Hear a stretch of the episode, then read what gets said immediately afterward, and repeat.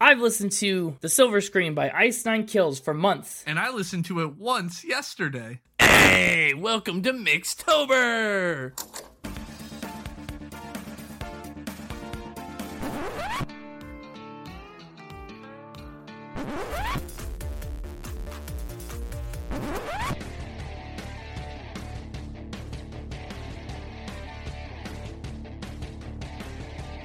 Hello, everybody, and welcome back to Spin It, the record ranking podcast for people who would rather be listening to music. I'm James, that's Connor, and we're here in October, which we have lovingly dubbed Mixtober in the spirit of all things Halloweeny. I'd rather be listening to music. This is a podcast for you, then. You're in the right place. for the next couple weeks, we're going to be talking about albums that are a little, you know, creepier, a little more edgy, Halloween themed, just to stay in the spirit of the season, you know, have a little fun with it. And, I mean, we already had some requests to do this album in particular, so I'm excited to knock this one out of the way. Did you know about Ice Nine Kills before they kind of got recommended to us? Because I know I didn't, and this was months ago. It had nothing to do with Halloween or October whatsoever. We just uh, know people that really like them and were telling us all about them. And yeah, I took a listen because I listened to a lot of music recommendations and I figured this would be great for Halloween. I did know about them ahead of time. You did? How? Where? Also through recommendations. Okay. I may have known this one was being recommended. I see. Well, I'll be honest, this album does seem pretty much right up your alley. Does as it? far as, uh, not maybe as far as music goes, but as far as, Oh, but in terms of like content. yeah, conceptually, this is your thing. yeah. because we'll talk more about it, but what this album does is each of its 13 tracks is based on a horror movie, a classic horror movie of some sort. They take lyrics and themes and even sound cues from all kinds of films. And that's your thing. You're the pop culture guy. I am the pop culture guy, so I've been dubbed. Yes, and I actually I even told you before this. I said make sure you know your stuff about these movies cuz you know them better than even I do. I don't know any of it.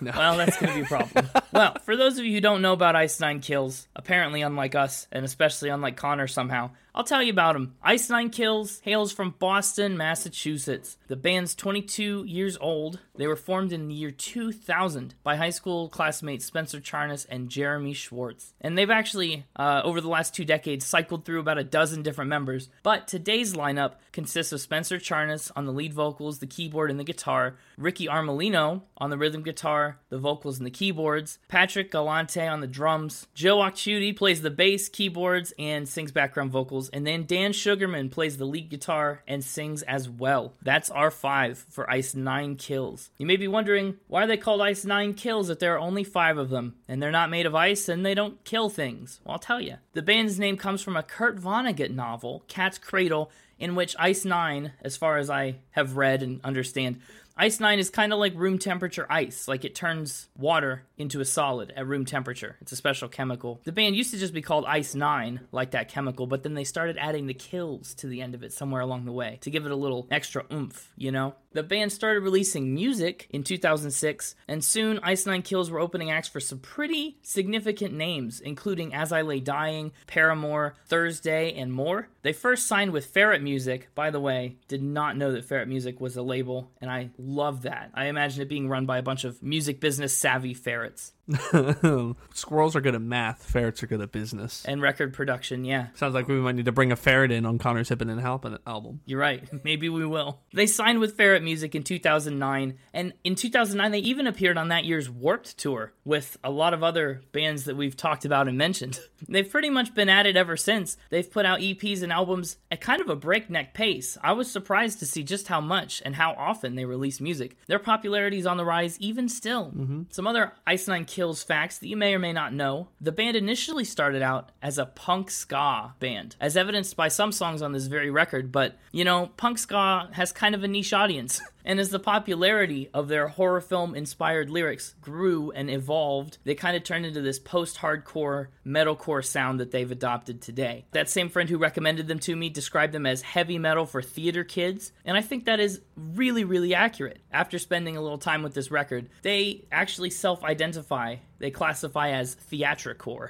Oh, that's cool. I like that. I like it a lot, I know. And another element to that dynamic is that they're known for their really involved music videos. Yes. They go to great lengths to recreate all these iconic film scenes. They they put on elaborate costumes and set pieces, and beyond the scope of the songs, a lot of them kind of act as extended short films, a la Michael Jackson's Thriller video. Actually, they put a cover of Thriller on the deluxe version of this record. Each of these videos, it's like a little 10 or 15 minute story, and it features each song kind of as its crown jewel, right? It's an interesting kind of concept, but I think it works really, really well for their style and for the type of sound that they're trying to achieve and the audience they're trying to reach. I think that connects really well. This week, we're talking about their 2018 album, The Silver Scream. It's the band's fifth of six studio albums to date. And what's interesting about this album is that same deal that each track comes from a horror movie. I don't think we've had an album quite like that yet at all. So it's a concept album of sorts. They kind of uh, retell and reimagine the perspective of all these various characters, covering everything from Friday the 13th to It to Jaws. We'll talk more about it, obviously. That's kind of why you're here and why we're here. But that's why it's called the Silver Scream, which is a really good punny take on silver screen. I like that. And as far as their music videos for this record go, the story follows this guy who's been disturbed by nightmares and he visits this doctor trying to figure out what he's going through and diagnose it. This record was the band's most successful to date. It charted inside the Billboard Top Hard Rock Albums Top 10 and it peaked at number 2 after selling 19,000 units in its first week. It peaked at number 31 on the UK's Rock and Metal Albums chart, 29 in the Billboard 200, and then it made it all the way up to number 4 on the US Top Rock Albums, which is really impressive. And I think, in a lot of ways, to me, this feels like a breakout album. I'm not too, too familiar with the rest of their work, but it kind of feels like the Silver Scream blew open the doors to the audience that this band is reaching today. Their sixth and most recent album, that came out in 2021, is a sequel to the Silver Scream, and it features songs based on 14 different movies. So if you like horror movies and you like metal music, this is the band for you. And if you like facts and you like spins, then this is the part of the podcast for you. Yeah. Yeah, this is the part of the podcast where the mixtaper comes out and plays a game of fact or spin. Or tries to. Try, well, he usually does play. Usually more than a try. He hasn't failed to play yet. Yeah, you're right. He's just failed to win a lot. Yeah. We're starting a new season for the beginning of Mixtober. Is that is that what's happening? Well, that seems to be what he declared. Last week he got that itsy bitsy half point lead and decided to end the season. That's right. So I think this is a good time to start the new season. All right. I think this season is going to go for a while. Oh yeah? I think we're about to hit a long stretch of a season. I don't know what season this even would be. 5? I think we're on five or four. It's hard to tell. Let's just call it 5. We're gonna go with five. Okay, season 5 starting now. Get on in here, mixtaper. Hey, it's me, the mixtaper. Uh. Hello and welcome back to the show. Welcome to Mixtober. I guess we named it after you. Yes, my season, my time of the year. it's the last thing your ego needs, that's for sure. My fans, they wanted more of me. They screamed my name from the rooftops. Mixtaper, mixtaper. And here I am with my own month. Not uh, basically a month. It's basically, kinda. well, I'm excited to see what facts and, and games you've got this month. But why don't you kick off Mixtober with the first fact in season five, First fact, supposed fact. allegedly, In season five. Allegedly speaking, if this were a fact, it'd be the first one. and that is They cameoed in a horror movie. lots of cameo facts lately. I mean, AJR was in a movie too, and Debbie Harry was in a game. Yeah. I mean, we've got a lot of cameos going on. Which horror movie was this band in? Silent Night. Silent Night sounds like a Christmas horror movie. Indeed. Okay, when did it come out? I I feel like I've heard of the movie, but I don't know anything about it. I'll be honest. Came out in 2021. Okay, what kind of characters do they play? A band. Yeah, are they like in it as themselves? Kind of like uh like if it's a cameo, do they just play as Ice Nine Kills in the background somewhere? As far as I can tell, their characters in the movie aren't named, so they basically are, I guess. What's the context of their scene? Why why are they in it? Where are they at? They're playing at this massive dinner party. It's always a dinner party. I guess it is. Both. I, if I always mean both times that a band is cameoed as a band, it's been at a dinner party. Yeah, that's what I mean. Both times. It's always so far 100% of the time a dinner party. Small sample size, accurate statistic. Kind of ironically, or I guess unexpectedly, it's at a very formal Christmas like dinner party. Everybody's in formal wear and everything. Is it silent? then they wouldn't be playing anything, right? well, yeah. Well, it's just called Silent Night. I, I wouldn't. I didn't know. Great job. What do they play? I actually don't know what song they play.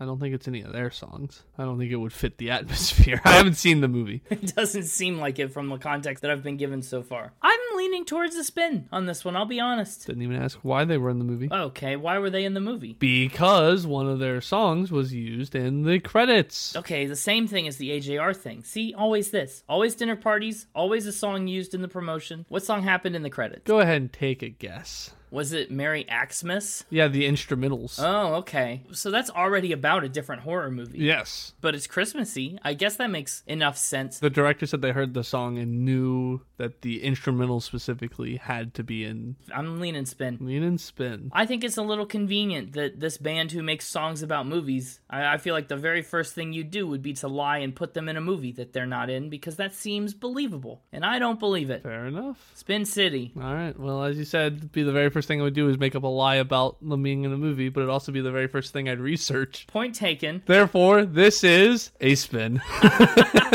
Yay! and in fact, I just like looked up a random. I was just like Christmas horror movies that came out in 2021, and that was the first one on the list. And boy, is this a dark and sad film. yeah. Oh, I didn't even ask anything about the plot. Yeah. I guess I didn't figure they'd be important to it. No, from what I've gathered from the Wikipedia page, the plot is basically there's a giant death cloud sweeping across the oh, world, jeez. killing all life forms, and the British government has issued suicide pills for a quick and easy death before the cloud hits Britain. And the story seems to take place around this group of people at Christmas time, celebrating Christmas and deciding if they're gonna take the pills. Well, that's awful. It's got Keira Knightley in it, though. You know who that is, right? Yeah, she's from that one movie. Okay, you don't know, do you? Yes, I do. She's in one of those old timey movies. Is, is it Pride and Prejudice? She's in Oh, one of them. come on. She actually probably is. Um, you're actually probably not wrong about that. Yeah. That's not what you would know her from. Yes, it is. Oh, Pirates. Pirates. She's from Pirates of the Caribbean. Come You're on. right. Now that you say that, now that you say that, I remember. Elizabeth Swann. Well, I'll never forget again. I'll go one for one. I like that. Uh, Uh, also, Lily Rose Depp is in it. Johnny Depp's daughter. Pride and Prejudice or Pirates of the Caribbean or Silent Night. What's wrong with you? I don't. You just you said she's in it, and we just talked about three different movies. Oh, oh, in Silent Night. Okay, the context wasn't rolled back. I see. All right, well let's let's try again. Not a great start for me and my own holiday, but uh, you know, I think you'd treat me nicely in my holiday. Wouldn't want to ruin it for me forever. I don't think it'll ruin it for you forever. What, no matter what happens. Let's go with Patrick had to wear an eye patch. Okay, why did he have to wear an eye patch? Was this a medical reason? Yeah. Okay, what happened? I don't know how much you've, s- how many pictures you've seen of the man. Few. The answer is very few. They tend to sometimes wear colored contacts. Oh. as part of their costumes. And the problem with colored contacts are that they can sometimes cause eye damage, such as ripping the cornea. Oh, wow. He's wearing colored contacts. How long does he wear colored contacts before this happens? We're talking, I mean, days, weeks, years. How many instances of contacts is this going on with? Uh, well, I mean, like I said, they wear them as part of their kind of costumes for the performance. And uh, one time he went to take them out, and the cornea came with it. Came with it? Yeah, yeah. It, I guess it says here it says ripped ripped out the cornea Oh. of the eye. Ow. So, what are the consequences of that? How does that affect my vision? I mean, short term and long term. Short term, it messes it up.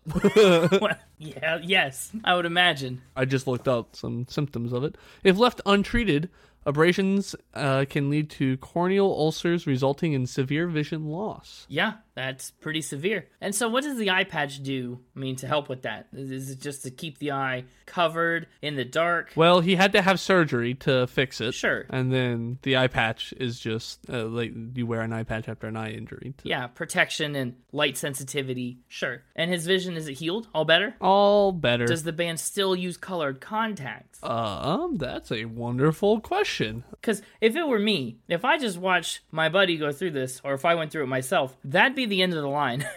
I'd say, oh, maybe no more. No, it looks like they don't. Okay. They've all decided to stop. Okay, that's a pretty gruesome Halloween fact you've got here. I think I'm going to say this one's a fact. Going with a fact on Patrick wearing the eye patch. I think so. The color contacts seems likely with all the theatrics they do, the music videos they shoot, and while I've never necessarily heard of someone's cornea getting that kind of treatment, I'm sure it does happen, and I'm sure contact removal could be a pretty likely cause, eh, depending on the situation. So this seems to check out. I think I'm going to say sp- uh, it's a fact. Darn.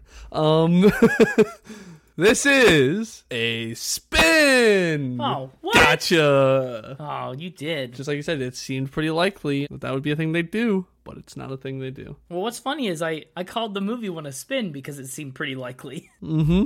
I'm so inconsistent. Very inconsistent. It's quite frustrating. It's about the context, you know. Okay, so this is a, this is a spin. Nothing about this is true. Uh, no, not that I'm aware of. Did they ever use colored contacts? They might have. I don't know. I'm not a big enough fan. I did not go into it being like, oh, they wear colored contacts. So let's make up a spin about him ripping his cornea out. That's kind of what I thought you did. So you just thought about how can I get him to rip his cornea out? Oh, color contacts. That's a way worse line of thought. Uh, you know, to all you listeners out there, wearing cheap color contacts can damage your eye. Yeah, so shell out. Yeah, the good ones. Get the good stuff. Keep those corneas intact. Not a sponsor, but could be. Cornea is not a sponsor. Who's really not a sponsor after that message are the optometrists.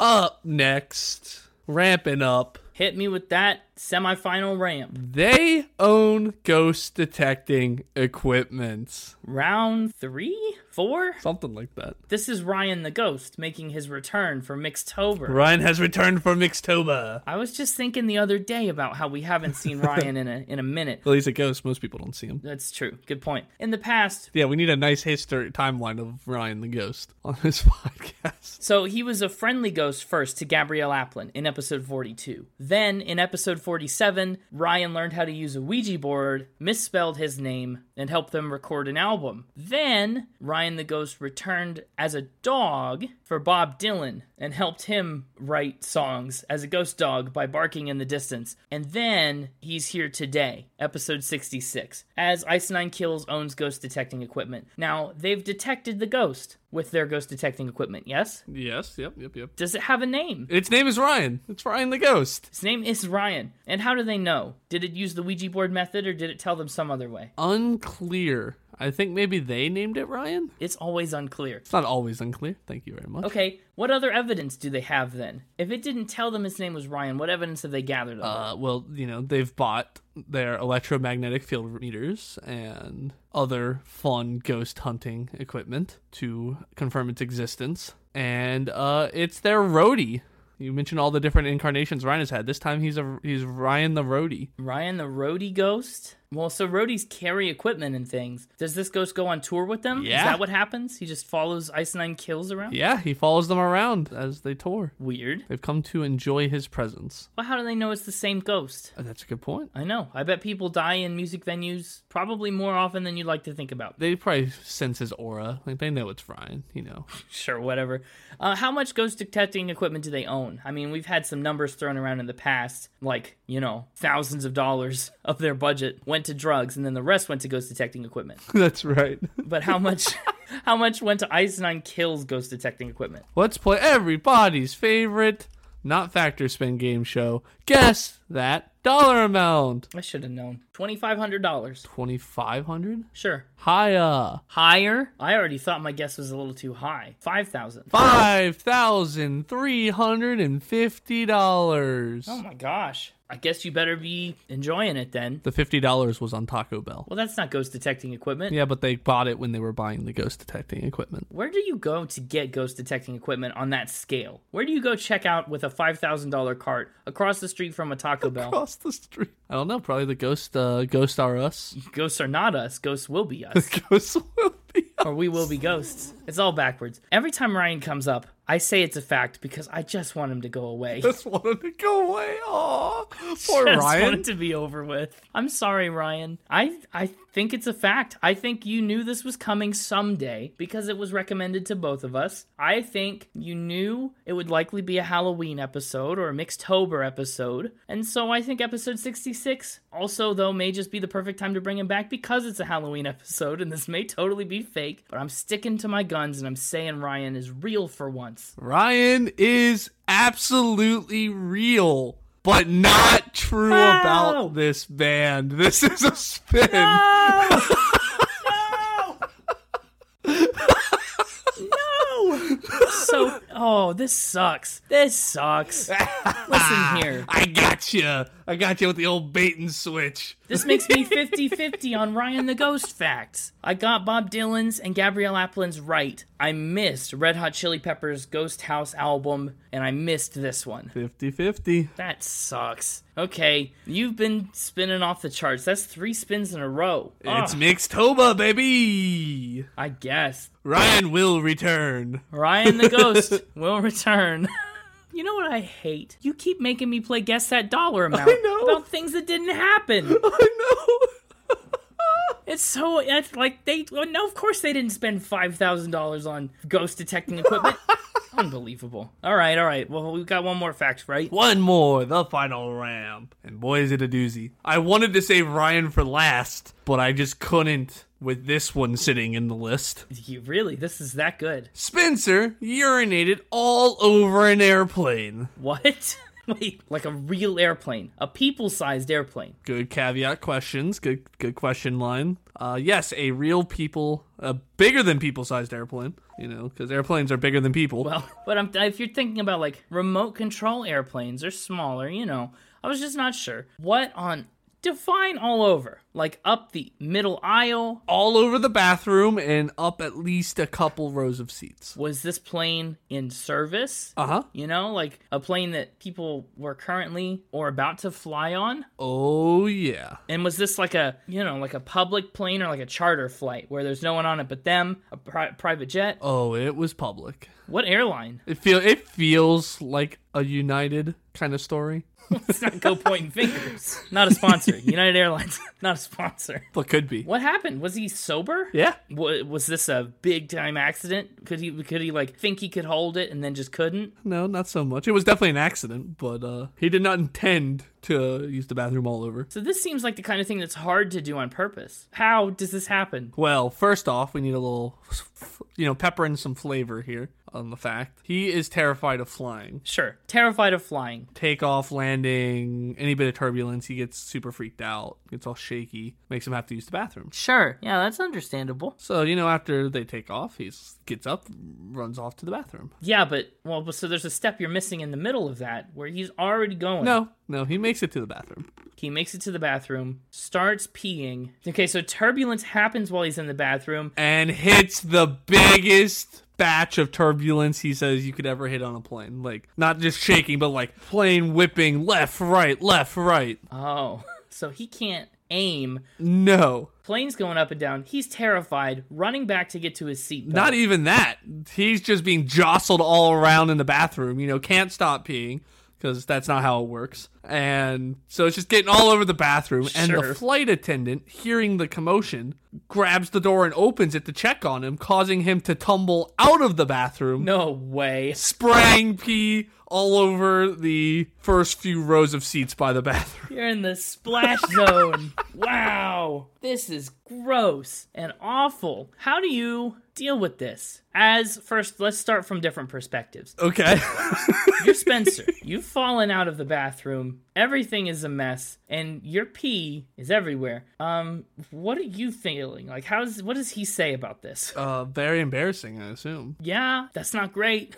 And okay, so then the perspective of the people in the back couple rows. You probably boarded the plane late. You probably had trouble finding spots for your carry on luggage. You're probably grumpy. The flight's just taken off. You put your tray table up, lock and loaded for the flight. You're hitting turbulence. You're just sitting there with your eyes closed, listening to smooth jazz through your headphones. And suddenly it starts raining. Yeah. You said, That's not right. Well, I actually know the perspective of some of the passengers because some of the passengers were his fellow bandmates. Uh, of course. And yeah, so they sat in the back. What did they say? Did I bet they gave him so much crap about it? oh yeah.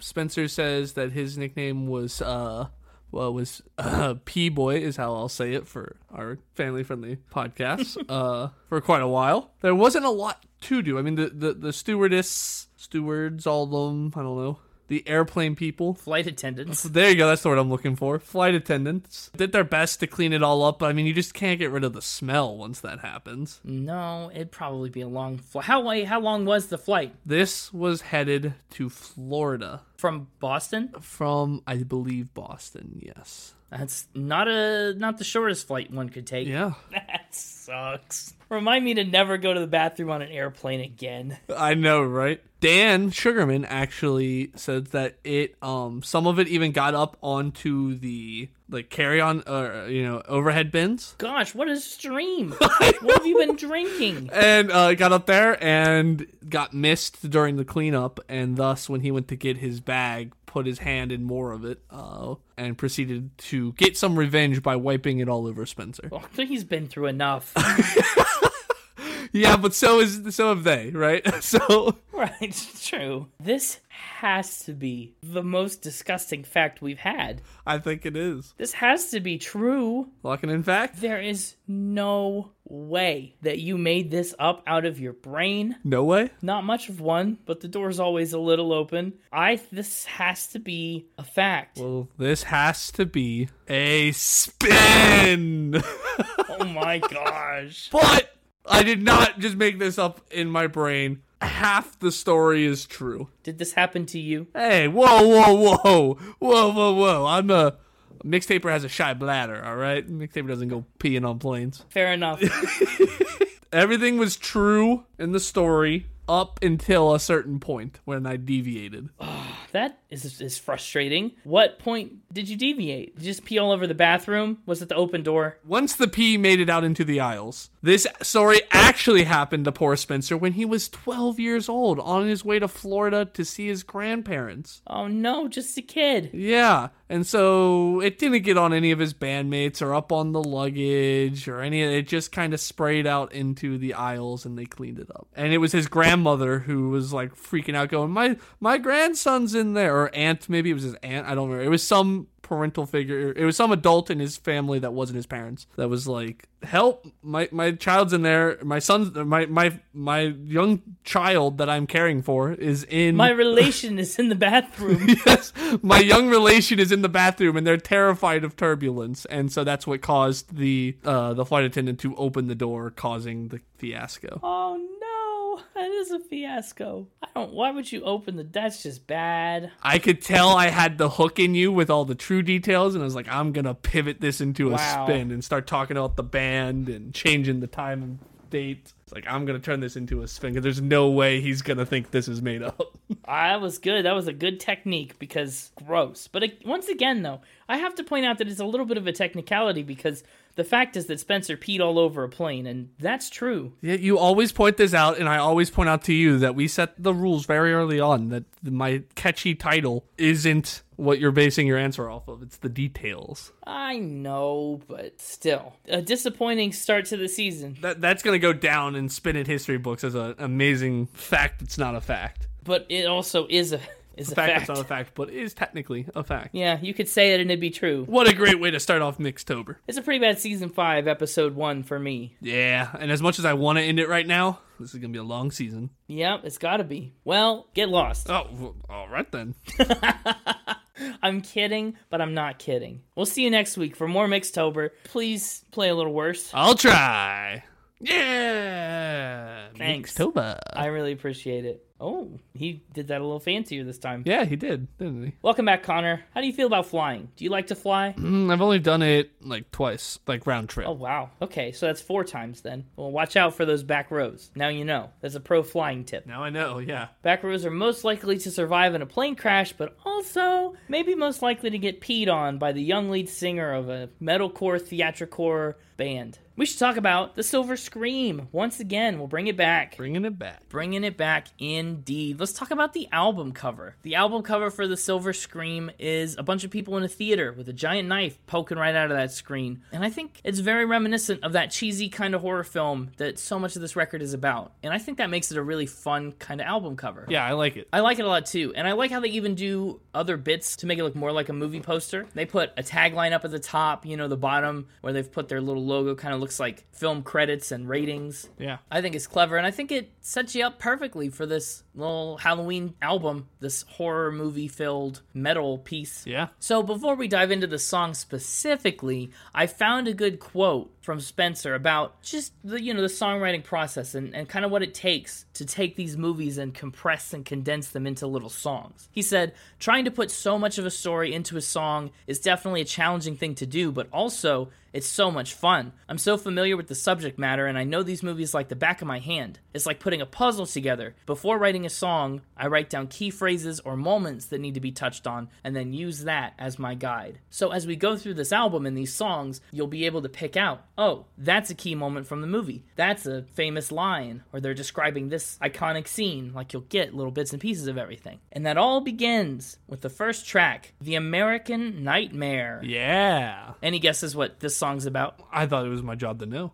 It is. That's why I'm just checking. this one draws heavy inspiration from A Nightmare on Elm Street. Freddy Krueger, sung from his perspective, in fact. Bingo. That's actually, yeah, very correct. Nightmare on Elm Street came out in 1984. Hugely popular movie. You told me it was my job to know all about the films, and here you are just giving it all away. About this one, yeah, there's more that I don't know as much about. Yeah, oh, so you gotta take it while you can. Yes. It made more than $25 million at the box office. The franchise, nowadays, beyond that first film, has gone on to be worth more than 450 million. So tell me more. Like, what's Freddy Kr- I've never seen Nightmare on Elm Street yet. I think we should add all these movies to the Spin It Movie Night rotation. Yeah. But yeah, I don't know much about Freddy Krueger and his deal. He gets into people's dreams, right? Yeah, he's the he's the dream killer. He's got the Edward Scissorhand look going on, Yes, that's right. which is funny because apparently, as I'm now reading, Nightmare on Elm Street is Johnny Depp's film debut. So uh, funny that I made a Edward Scissorhand joke. Oh, is it really? I didn't know that. That's what Wikipedia's telling me. It says it stars Heather Langenkamp, John Saxon, Ronee Blakley, Robert Englund as Freddy Krueger, and Johnny Depp in his film debut. Whoa, who knew? Yeah, it's like the third Johnny Depp tie-in we've had this episode. So weird. heck? What I do know is, yeah, he he does the nightmare thing, and if you die in a dream, right, you die in real life. You die in real life. Yeah. Creepy. So he lulls victims to sleep, and then he goes and kills them. So that's what this song has a lot of references to. There's the classic boiler room scene, which has been become synonymous with like the character. Um, a lot of times when you see references to Freddy Krueger in other pop culture, you'll see a boiler room scene. Hmm, interesting. I like the song being told from the perspective of the killer. That's kind of a unique angle. I'm guessing you don't follow him through the movie, right? I mean, maybe you do, yeah, but no, I, you follow the main character. I think is Nancy. Mm. It follows Nancy because like Nancy's friend or something dies in the opening scene.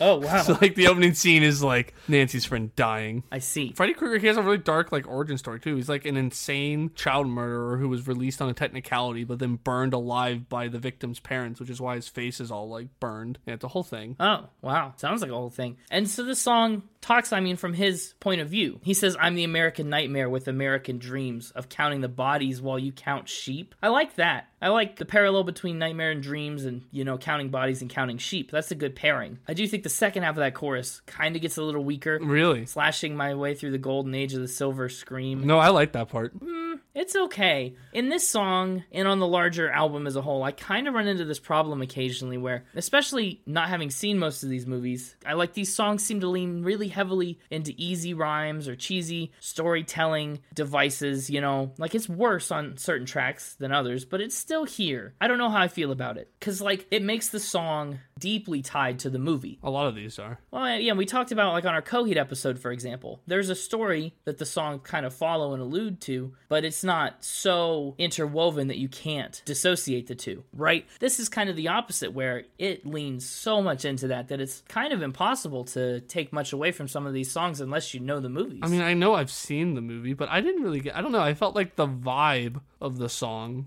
was like the theme of the song. You didn't have to seen the movie. Looking at like the chorus, right? I'm the American nightmare with American dreams. Counting the bodies while you count sheep. I'm American nightmare. I'm living the dream. I'm slashing my way through the golden age of silver scream. Sweet dreams. Like I feel like that just gives you like we know it's about Freddy Krueger because we have that knowledge and some other fun little references that kind of clue you into that. But like that chorus lyrically doesn't really say anything that tells you it's about Freddy Krueger. It, it, it, it kind of has this thematic sense to it that it could almost be a Eye of the Tiger style mentality to it. You know, like it's this guy that's like buckling down. He's the American nightmare because he's gonna make it when everybody else is counting sheep and just dreaming about what they want. He's out there slashing and fighting to get what he wants. Sort of theme to it. Yeah, okay. Sure. Like especially in the verses. The verses are where a lot of the storytelling happens for all these songs. The verses, yeah, the verses. I'll give you. and if I didn't know this song was about Freddy Krueger, or I had no idea who Freddy Krueger was and didn't bother to do the research, I would miss so much of this song. It would just go right over my head. yeah, well, really. I think a lot of it would. Because again, I'm uh, like looking at verse three. Fell in love with hate because evil fit like a glove. It's fate that I'm still here and I won't be forsaken. Like none of that is inherently about the movie, but like the evil fit like a glove is a reference to the movie because he wears that iconic glove. But that's just a reference. You don't have to get that reference for the song to still make sense. Like I almost wonder if like you went into this knowing all these are deep rooted in pop culture references that like you're you're trying to force them to be about that when really these are more thematic songs that just seem to fit well in the now I'll give you the next one when we get to the next one. I was gonna say This one wasn't that rooted in the movie to me. I guess I'm just shocked that this is the one that you're focusing in on for that. I mean, this song's not the worst offender. I just wanted to bring it up early and, and get around to it early. That's fair. Although, here's a fun little tidbit, too. The line in verse 2, he says, Craven my revenge from the shallow grave, but craving is spelled weird. It's C R A V E N. That's an allusion to the director of the movie, Yeah. Wes Craven. Who knew? I didn't know. I did because you told me to look it up. Well, look at you go. That's American Nightmares. I honestly, I like the song. As many lyrical snags as I might have here or there, American Nightmares is a catchy song. And it's a great way to open up this album. It's high energy, it sets the tone pretty darn perfectly, and I think it's fun. It's one of my top songs from this album. And then we move into track two. And yeah, there's definitely a vibe shift here. Uh, track two is Thank God It's Friday. Is it any surprise that this one's about Friday the 13th? Yeah. If it were about another Friday, that'd be weird. So, Friday the 13th is all about Jason, right? The guy in the goalie mask. And honestly, I don't know much about what his deal is. From doing research for the episode in the movie, I do know, and especially from this intro chorus with this little choir, that drowned in our sins, drowned in our mistakes bit, that's really dark. Yeah. And I think that chorus is one of the album's best, actually. Oh, I, I really like it, especially the hook on "Drowned in all our Yeah. sins." Da, da, da. Yeah, it's dark. Fueled by the flood we pay in blood. And so that's what I know about Jason essentially is that he just died. He drowned and then he kills people. That's kind of where my knowledge about him ends. Yeah, I mean, you pretty much nailed it. That's his thing. Okay. Yeah, he he drowned uh, as a boy due to negligence of the camp staff. I'm not a big slasher film person. They're not my style horror movie. I'm more into the psychological horror, but I've seen all the classics, and so my memory on some of them might be hazier than some diehard slasher fans might want it to be. But from my memory, Jason isn't even really the bad guy of the first one of the first Friday the Thirteenth. What? Oh, you're just going to confuse me. Yeah, so Jason, right? He drowns as a boy, Camp Crystal Lake, due to negligence. And the whole thing is Camp Crystal Lake, like years later, is trying to reopen. Oh. And Mrs. Voorhees is stalking and murdering the teenagers trying to, that are working on preparing it for reopening so that they can't reopen because she doesn't want it reopened after her son drowned in the lake. Interesting. But the last counselor that is left living actually decapitates Mrs. Voorhees. And I think she's wearing like the, the Jason mask or whatever, so the look is still the same. You can't spoil all these movies for me. Well, listen, you asked me to come with information. Okay. Well, it's not spoilers. Yeah, yeah, yeah. yeah. But in Friday the 13th Part 2, Jason is revealed to be alive and fully grown. And that's where we get the Jason we all know and love today. In like the original movie, it's like his mother. Interesting. Weird. Jason! Kill them all, Jason! Kind of the reverse psycho move. Yeah. Well, I really like the one of the things I did look into and learn about is that little hook that they do, the kiki ki ma ma ma thing. It's supposed to mirror the sound that happens right before Jason attacks. Like that, yeah. And I got to point out some good lines in this one too. You're right; it is a little more closely tied to the story, a little less separatable. But throats get slit in this neck of the woods That's pretty good. top notch. That's great. And I think it's actually I this may be a little backwards based on what I just said about wanting the songs to stand alone, but also maybe not. I think it's helpful to include little sound bites like they do later on in this song because it helps give some context to people like me who don't know the movie as well. Right? They put in the soundbite, "Did you know my son drowned in the lake? Today's Jason's birthday." Like that clues me into what the song is about. And that's the thing that was notably kind of missing from American Nightmare, other than little like radio broadcast excerpt at the very beginning, which doesn't really provide context as much as it provides ambiance. Yeah. So in that sense, I kind of like this format better. If you're gonna tie it to the movie, really, really spoon feed it to me. You know what I mean? Yeah. But I like Friday the 13th. I like Thank God It's Friday. Up next, track three, Stabbing in the Dark. About another horror movie classic, a slasher that I haven't seen. Michael Myers. Michael Myers in the Halloween franchise. And I, I think it's interesting that we put so many of these big classics right at the beginning, kind of tackle them all right at once. Does that matter to you? Like, does that affect the album if you go, wow, we've already hit all the horror movies that I kind of care about, and then the middle goes to more obscure ones? Does that bother you? Uh, it absolutely did. Well, we'll kind of talk about it as we go. But I thought it, I did think it was interesting that we really knocked all the big ones out right away.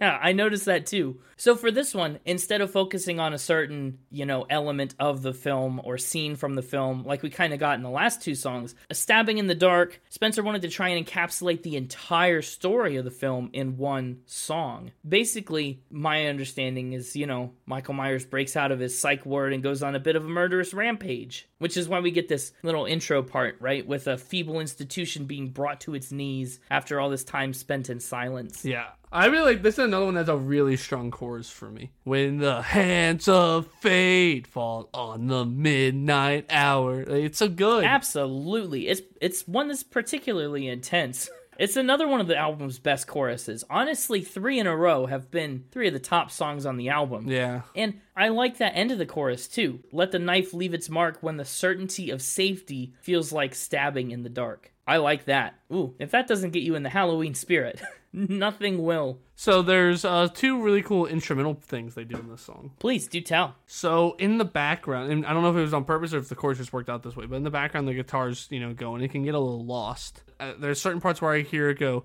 ba da da da da da da. Absolutely. It kind of hits that, which is Michael Myers' like theme song as he's like going. Uh huh. But then there's also the parts in the song that's way more obvious where the piano and synth they start going bam bam bam bam bam bam, which is the noise that's made like when he puts the knife up and starts going to actually attack you. Yes. So I like that they put both in there. No, yeah, they do take a lot of influence from the sound design of the actual movie. And they do that, I mean, not just in this song either. That also comes up a couple other times, but it does happen here. Yeah. And then at one point, like, they put in an alarm, which is, you know, to talk about how he escaped from the sanitarium. There's all kinds of little details. Yeah. Oh, yeah. The oh, Doctor, can't you see at the end of the um, intros? I'm supposed to reference him talking to Doctor Sam Loomis, who's one of the main characters in the in the franchise. Sure. Yeah. Uh, I like the uh, the line "day after day, knife after knife." That's pretty. That's pretty good. Yeah. Oh, you can't kill the boogeyman because Michael Myers is kind of known as the boogeyman in the slasher film world. He, he's he was deemed the boogeyman. I guess he is, yeah. Okay, also, I have to talk about in the chorus, he talks about being behind this mask of hate. Uh-huh. Michael Myers has a really weird mask. I don't I don't know why or how, and I don't want any spoilers, but creepy. It's interesting. The way he gets the mask isn't anything too awfully special, but it has become iconic. It's really again, he has another really dark origin story, as they all kind of do. Yeah, I'm sure. You don't get to be a serial killer by not having a dark origin story. Yeah, it kind of starts because as a child he kills his sister. Oh. That's why he's in the institution is because he was abandoned on Halloween night by his sister who left to go hook up with some boy, and so he kills her.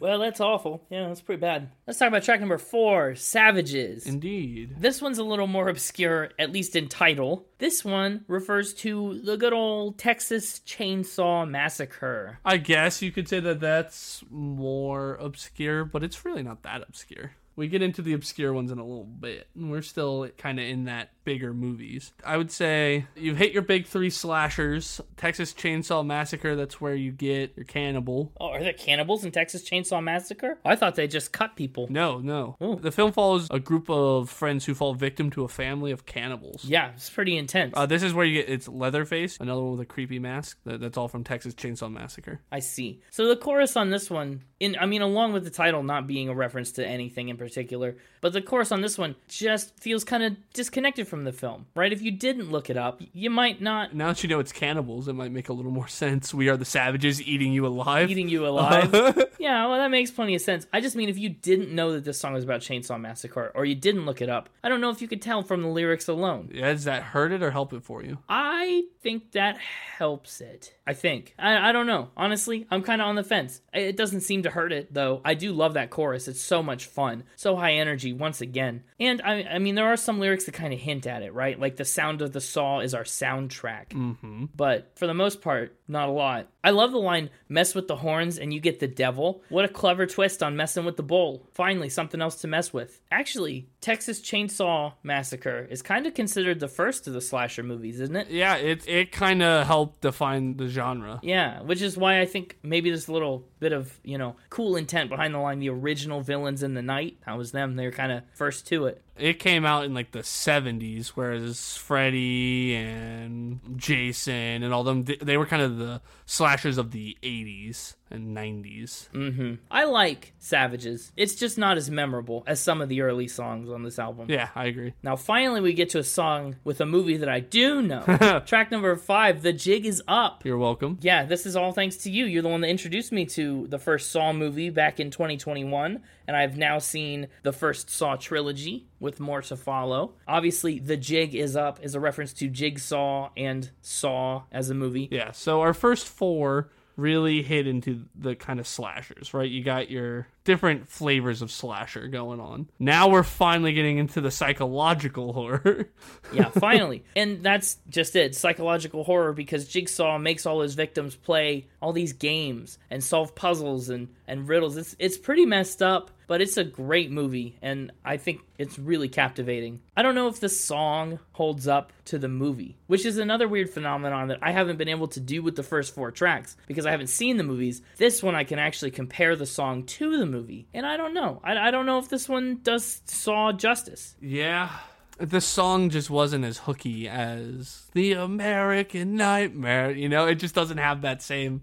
It's got, I think, some really clever wordplay um, going tying into the movies. It does, but this is another one where if I didn't know the movie, these lyrics would be kind of off the wall. It'd be a weird song. You'd be like, "Why the heck are they writing a song like about this?" But it still it makes sense. Yeah, it would, exactly. Uh, I do like a lot of the lyrics. Yeah, amidst their sins, the game begins, a frightening chance to be saved. That's nice. Because that's this whole point, right? Is you have to go through these trials to, like, redeem yourself. And usually people don't do it and die. I also love how the chorus makes great use of the homonyms for saw. Mm-hmm. Seeing through selfishness figuratively, but then seeing and then sawing through skin, literally. That's pretty great. I mean, that's the triple layer saw reference. that I like. The bridge pulls back really abruptly, and I kind of like that. That shift is very good because the Saw movies are kind of famous for their twists, right? That bridge kind of feels like a little bit of a twist in the song. And of course, it ends with the iconic Game over.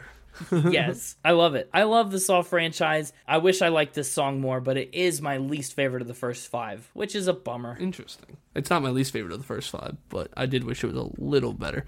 I feel like I know you talked about all uh, the chorus making good use of the word "solve," but I feel like we didn't hit on it hard enough. Like it's really good. It's really good use of this song. Those first two lines, I saw through the selfish, but saw no soul. They saw through their skin, they saw through bone. Out on a limb to save the ci- my city. It's pretty good. Yep, yep, I love it. All gears in my machine, because a lot of all, pretty much all of his traps are mechanically based. A piece of them to carry with me was a good reference to the jigsaw piece he cuts out of the ones that fail. And I also really like the line in verse 2 two rats in a cage, one reborn and one to mourn. Because in a lot of the puzzles, you know, it's multiple people, sometimes two, sometimes multiple people pitted against one another, and usually only one survives.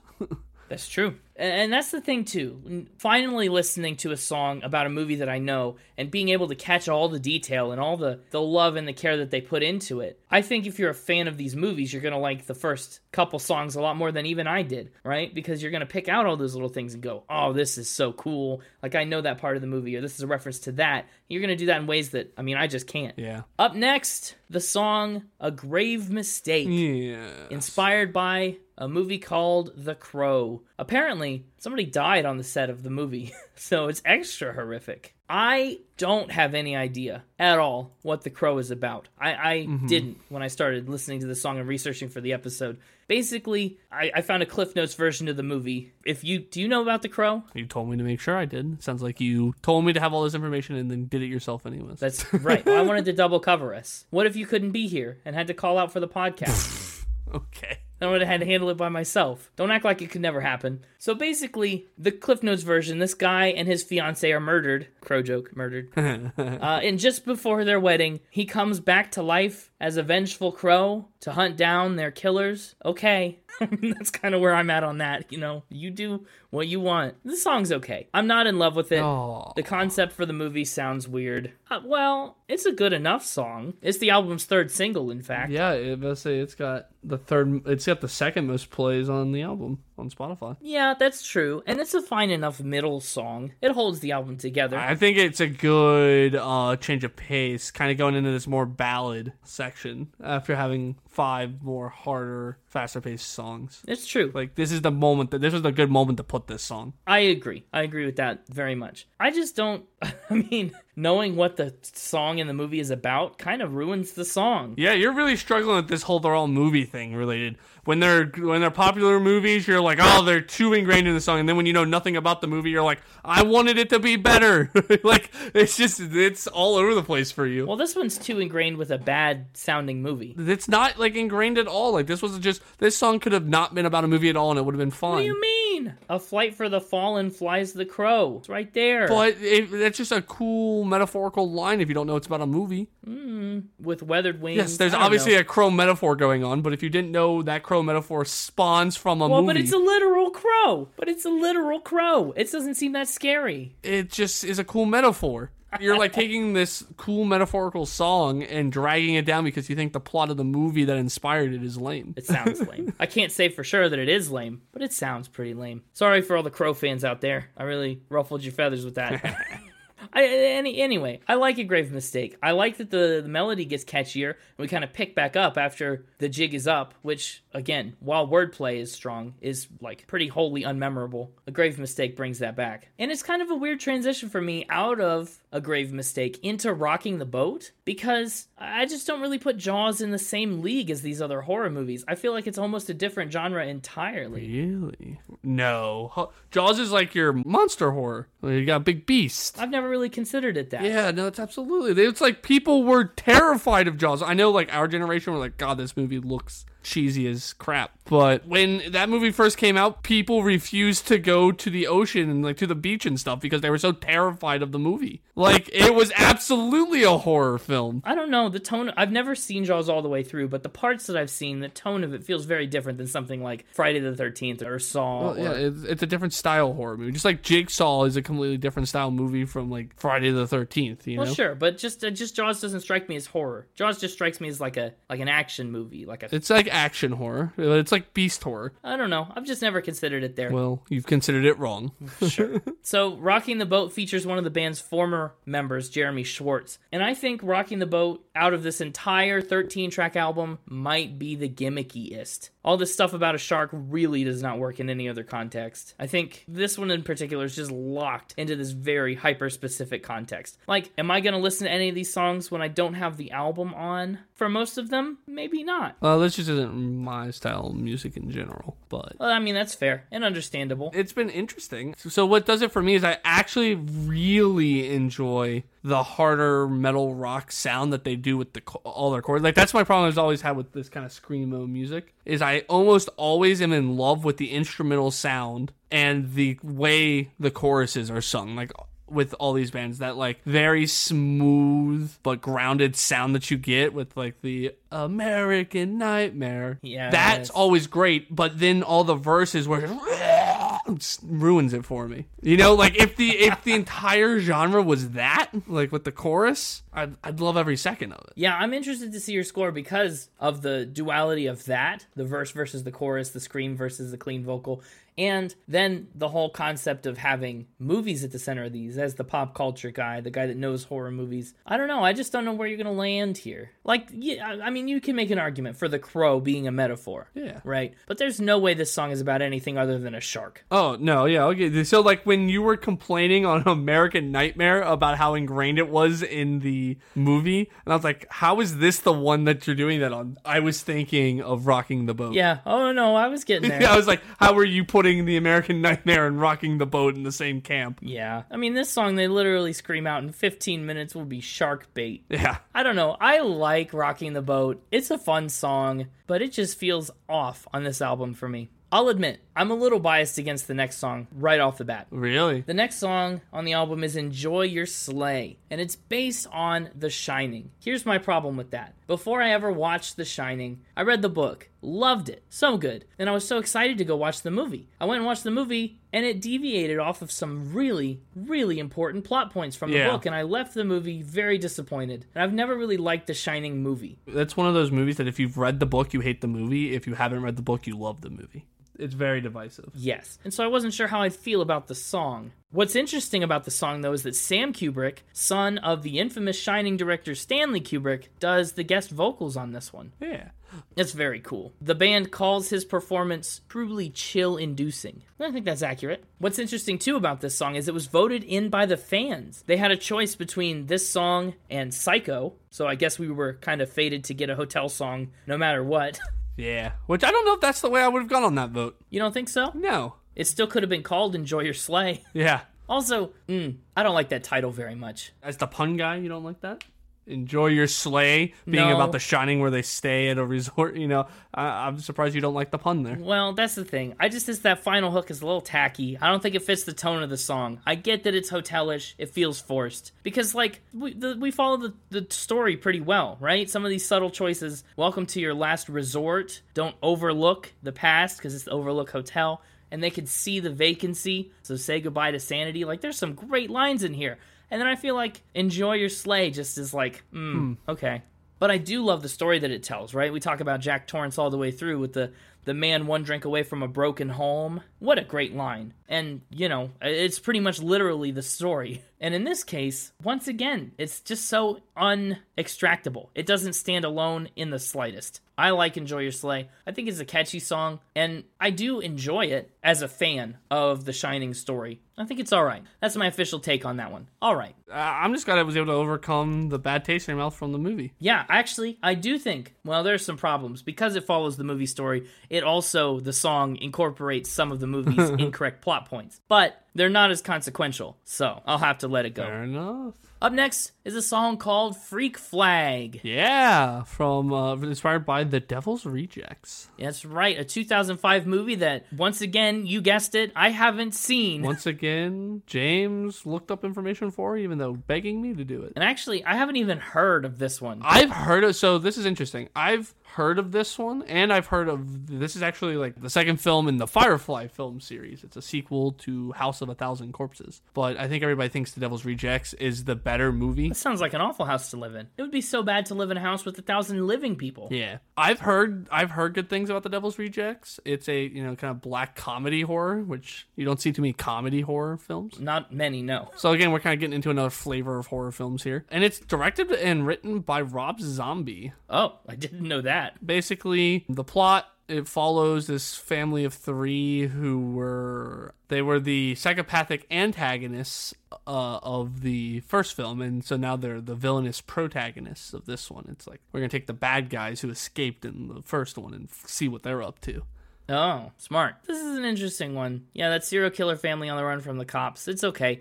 You kind of rejected. You're a you're a freak out there on the run, so you let your freak flag fly. yeah I think this song is lucky that it has a really strong chorus because that verse, I don't know if it moves a whole lot. i agree it doesn't really do much movement They kind of it's kind of just here, uh, and the verse is all right, but the chorus, like I said, really brings it back. Let your freak flag fly because we're all a little messed up inside. You know, it's kind of this be yourself anthem. Weird in this context of a serial killer, but hey, you know, whatever.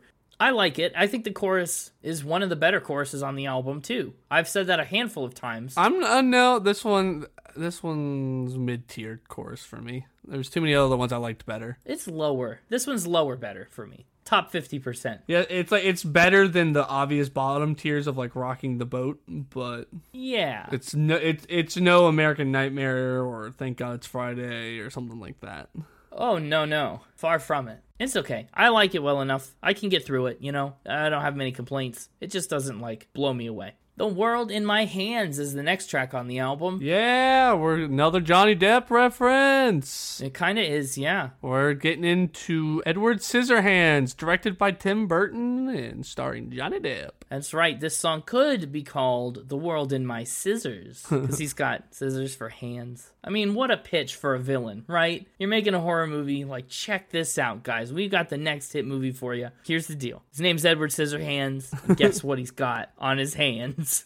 I love it. Film it. That's a wrap. Sell it. Have you seen Edward Scissorhands? No, I never have. It's interesting. This is the one on the album that I never really associated as horror. Really? Like, I guess it is, but it's really a romance film. The whole concept is that Johnny Depp, Edward Scissorhands, is like an unfinished artificial humanoid who has scissor blades instead of hands. It seems pretty impractical. And he falls in love with this teenage daughter of the family that takes him in. It's like a love story. Weird. I gotta say, I like this trend of leading in with a chorus on this album. I think that's smart, and that helps us orient for each of these songs for the rest of the song. The verses usually get a little more intense or in depth or harder to follow, so I think when they lay it all out in the chorus first, that really lets us see where we're going or how the verse is about to lead us back into that chorus. I like that in this context specifically. I guess this one has horror film notes like Frankenstein does. This is kind of the misunderstood monster side of horror film. Yeah. Like the people around him are the true villains, right? Sort of sort of punchline. Right, that's the twist. I do love some of these lines here too. How cruel to be exposed to everything that I can't touch but still feel. Mm-hmm. That's a great line for when your hands are scissors. Yeah, and it's great in terms of the movie. I'm sure it is. If it's about love and not being able to experience love fully, yeah, you can't touch it. You can still feel it. The ending of the song talks about falling snow,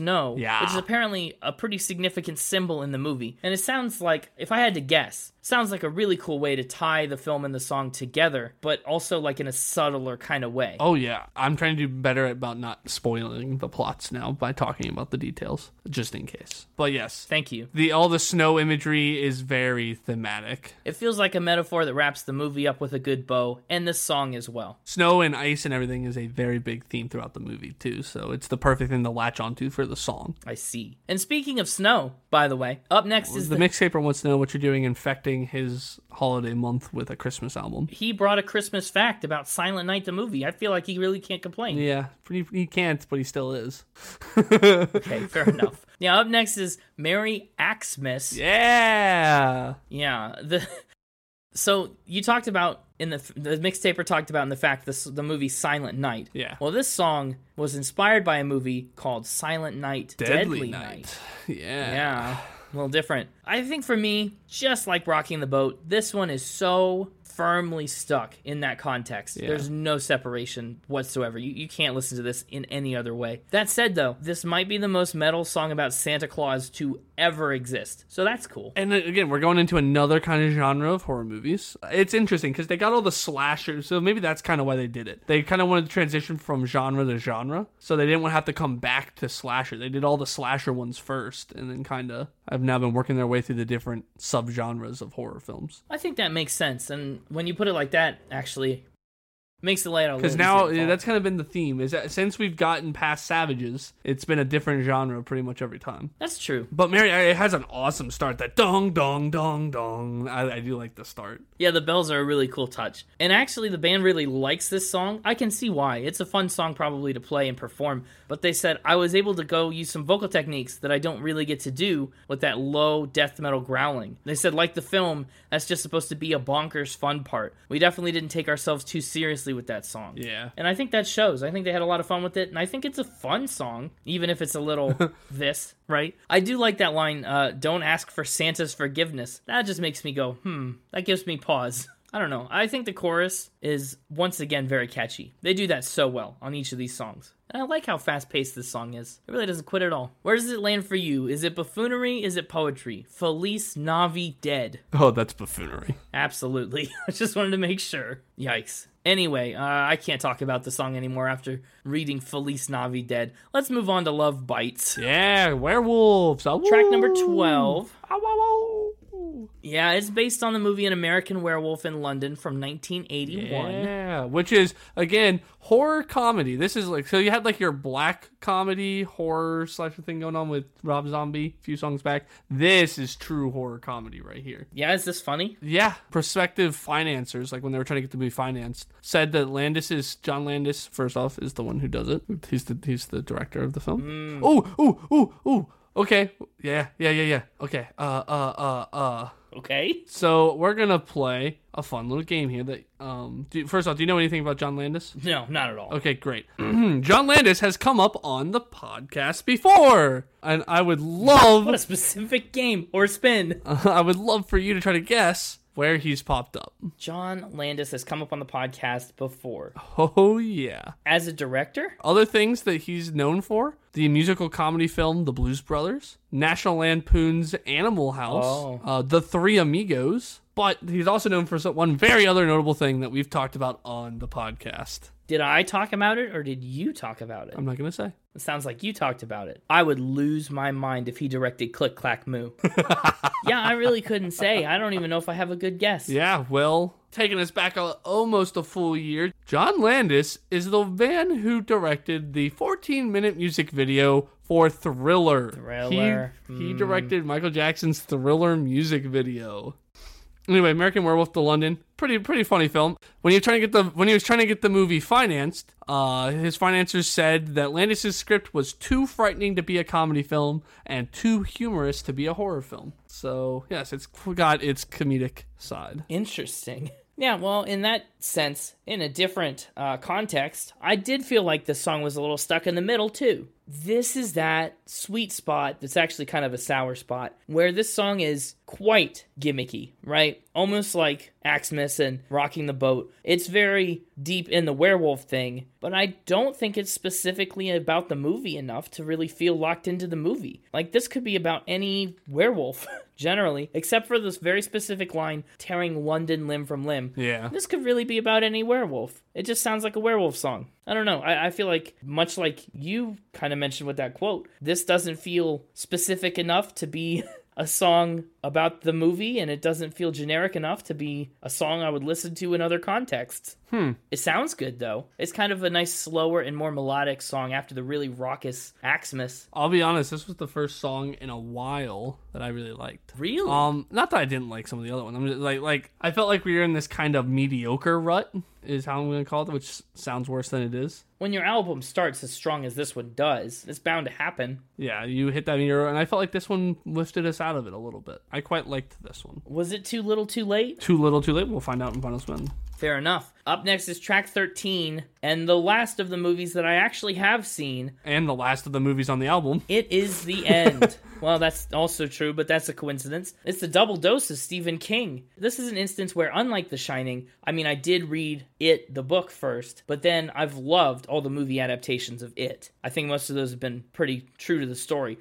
So this song also follows the story and the movie pretty closely. And it's another one that's just steeped in theatrics. The horns, the dialogue, the lyrics themselves are very specifically tailored to it and to recreating that atmosphere. And I think that's pretty effective in this version, in this song. I like it. This was actually the first Ice Nine Kills song that I ever heard. Really? And I watched the music video at the same time. Yeah, I think honestly the music video is a big part of the immersive experience for this one. I I don't think this is their best song. Not their best song, no. But It is fun. I think it continued the pull out of the rut. Um, I liked it. I liked it. Both it and Love Bites elevate the album out of that um, mediocre rut that it was in, in my opinion. I just really like this song. It's got that campy vibe to it. Like the the style is they get kind they get kind of loose with it. Yeah, they really do. But I think that's very fitting. This is interesting because I, I don't know if it's classified as clown horror or supernatural horror. It's kind of both. Like the, he looks like a clown, but he's supernatural. Mostly supernatural. I think a lot of the horrible parts far surpass what a clown Yeah. does. It's also a weird song to end on. really. It's kind of an interesting note to leave this album with. Yeah, with the clown horns and the trumpets and the I don't know. It feels kind of like a sick, sick little party. I, I kind of like that. Yeah, it's like a sick little party I really like the crescendo, like the crescendo, just know. the ethereal, echoey like horn section in the outro, and just the ending on "We All Float Down Here." I don't know. It's a nice conclusion. I think I I liked it. Very fair. I liked it well enough too. Let's get into the first final spin of Mixtober. Ooh. Was that a was that a ghost? Yeah. Well, one thing I'll say, once again, based on my super limited experience with these movies, the songs that go along with movies I've seen land much more effectively than a lot of the ones that I haven't. So, I mean, take all the things that I say with a grain of salt, coming from a perspective of someone who mostly just knows the songs and some of the lore of the movies. Overall, I think this album is really cool. It's a really well executed concept. Unlike every other album we've covered, I mean, this one kind of stands alone for a lot of reasons. The theatrics are off the charts. I really like the theatric horror, and it seems like they've paid a great homage to almost each of these films, which is very nice. I enjoy listening to the album, and I think one thing I've noticed over the months that I've listened to this album now, every time I come back to it, I like it more. It's a real grower and a consistent grower. It's not just one that I had to wait to like. You know, I liked it the first time, but I like it a little more every time I re listen. So that's neat. I'm giving the music on this album an 85. Okay. Choruses, is especially, are really strong, but like you mentioned, some of the verses kind of take a little bit of a dive musically, and a handful of the songs are a little campy or forgettable. Uh, again, mostly that's stuff like Rockin' the Boat and Axemas and stuff. But yeah, I think the music's an 85. Lyrically, the hardest category for me to score in this case because the lyrics a lot of times are really good, and I'm sure they're better than I even realize, but also they just don't stand alone. They don't work on their own a ton in most of these songs. I'm giving them an 80. That's actually pretty high for what you just said about them. That's true. Instruments and production, I, I I'm okay with it. I think it's pretty strong. It's a fun album to listen to. They get a lot of gimmicky things too, like the horns and the bells and the this and that that really kind of help recreate the atmosphere of each of these movies, incorporating bits of the soundtrack, right? The Michael Myers killing music. Mm-hmm. In Jaws, they do a little dun dun dun dun dun. Yeah. Like they do little things like that. It's very well textured. I'm giving it an 83. And overall vibe, it's it's a creepy little album. I like it. I, I really enjoy this one, and it was a great recommendation. I'm giving it an 86 for overall vibe. That takes the total score to an 84.5, and it lands it at number 257 on the ranking spreadsheet. Okay. I'm not sure where I expected it to go, but I think that's about right. I think that's solid. It's a unique album, and I think it's again the perfect album to kick off Mixtober. I'm interested to see where you put it though. Yeah. Because frankly, I'm not sure.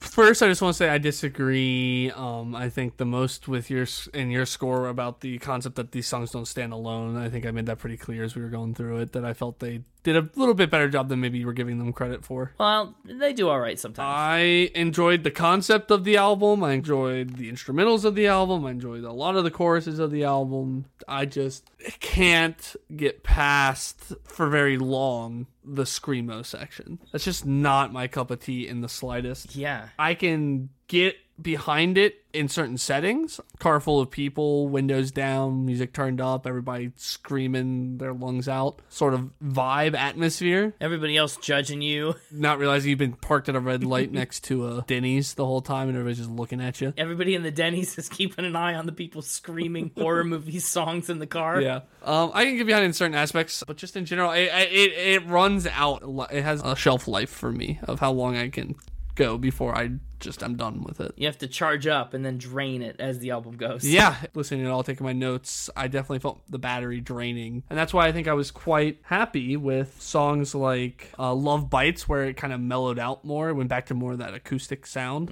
I yeah. think that w- that helped keep the battery going a little longer. In terms of a top three, and I only get three Yes, thank you for reminding me. in album order. The American Nightmare, Stabbing in the Dark, Nice. and Love Bites. Way down low. Okay. Strong start and getting out of the slump. That's your top three. Yep. So, which of those three do you like for the playlist? For the playlist, ah, that's tough. It really is. I think we both agree. What American Nightmare? We both seem to be pretty on board with that one. You're doing that thing where you're trying to you're trying to wheel and deal again. No, I'm just asking. It sounded like one that we both. Yeah, I'd be fine with American Nightmare. Uh, what else are you thinking? It's a great question. I've kind of come up with a playlist top three too. I would like American Nightmare. That'd be fine. Uh, Thank God It's Friday would also make the cut for me. And surprisingly, I like It Is the End for the playlist. I think it's high energy and a lot of fun, and it really kind of encapsulates for me what this album is about. And I mean, add to that that it's one of the movies that I know. Hmm. I think that's that's not a bad pick. So I would go with one of those three. Yeah, okay, I'm fine with Thank God It's Friday. But, oh, okay. Well, I say we do Nightmare and, and Friday. For, first two in order. We've gone chronological yet again. Hit me with that score, though. That's what we're all here to know. Yeah, that's what we've all been waiting for, but prolonging and building the tension. For me, this album it's gonna be hurt by the by the genre, but it's gonna be helped by the concept of it and by the things I liked by it. Yeah, genre hurt concept help. Yeah, this is one where I kind of have to look at where I have everything else to make sure I don't get a bad taste in my mouth when I put it in a score category. Hmm. And I think I have it. Six facts about horror movies James asked me to bring, Oh. but brought himself anyways. That's a long unit. Yeah, but I really had to get that point across. Ah, wow. I was wrong about where you'd put this. yeah, higher or lower? Uh huh. No, I was lower. I thought you'd put it in the fives, and I thought it would go below Weezer but above Electric Guest. So you were almost right. It almost got a five, but it would have been the top of the fives. Interesting. You must have really liked the movie aspect. Yeah, Because I think just purely on sound alone, that's about where you would put it. on sound alone. Yeah, so like looking at your four categories, right? Music, lyrics, instruments and production, and vibe. The music and the vibe would get lower scores for me because I'm just not into this genre. But as I said multiple times, I Naturally. love the instrumental side of this genre. I like what they do with the instrumentals, and then the music's are music saved a little bit by the um, chorus sound because I really like the chorus sound, so it, it's it's redeemed a little bit. But yeah, the the lyrics score is uh I quite liked all the pop culture references. I did not find it hard to enjoy the songs because of how deep into the lore they were, and except for the occasional one like uh, rocking the boat. I mean, we're really slam dunking on Jaws tonight. yeah, well. We're gonna need a bigger podcast if we're gonna jump on Jaws anymore. I saw it would have been below the Beach Boys. I was like, no, no, no. oh no! Uh, and so then I went up one. I was like, Head and the Heart, ooh, comparable. And then I saw Coloring Book, and I was like, no, no, no. Uh, and so this one's gonna slot right under Mothership, right above Coloring Book. Wow. Okay, you- you're putting all your screaming albums in the same place. Yeah, I guess I am. I mean, that's fair. That's fair. Mothership was a test to like slowly introduce you to screaming. Well, hey, thanks for tuning in. Happy Mixtober, everybody. If you had a good time, be sure to let us know. We've got more Halloween themed albums and games and facts and spins coming at you next week and the week after that. If you're looking for us on social media, and if you're looking for all the fun graphics we made surrounding Mixtober, you can find them on our Twitter at SpinItPod, our Instagram at SpinItPodOfficial, and on our website at www.spinitpod.com. The Mixtaper has this brand new line of fall themed, legally distinct coffee mm-hmm. chain merchandise. It's a good time. But yeah, stay tuned next week and the week after for more Mixtober themed fun. Make sure you give as many treats as you perform tricks. And until next time, keep spinning. Keep spinning. The first Pirates of the Caribbean is kind of a horror film. It's kind of spooky with the undead pirates and That's true. It is a very kind of creepy, uh, scary song on the boat uh, to frighten Keira Knightley. Was she in that movie? You know, and then he like steps out and he's like, "Do you believe in ghost stories? You're in one." Yeah. Well, I would argue the one with octopus face is kind of more of a horror movie. Really? And that's monster horror. But he has the he knows how to play the organ really cool, so it makes up for it. And he talks in a really goofy voice. Well, that's also part of a horror movie trope. Captain Jack Sparrow spits everywhere. That's right. Johnny Depp, number six.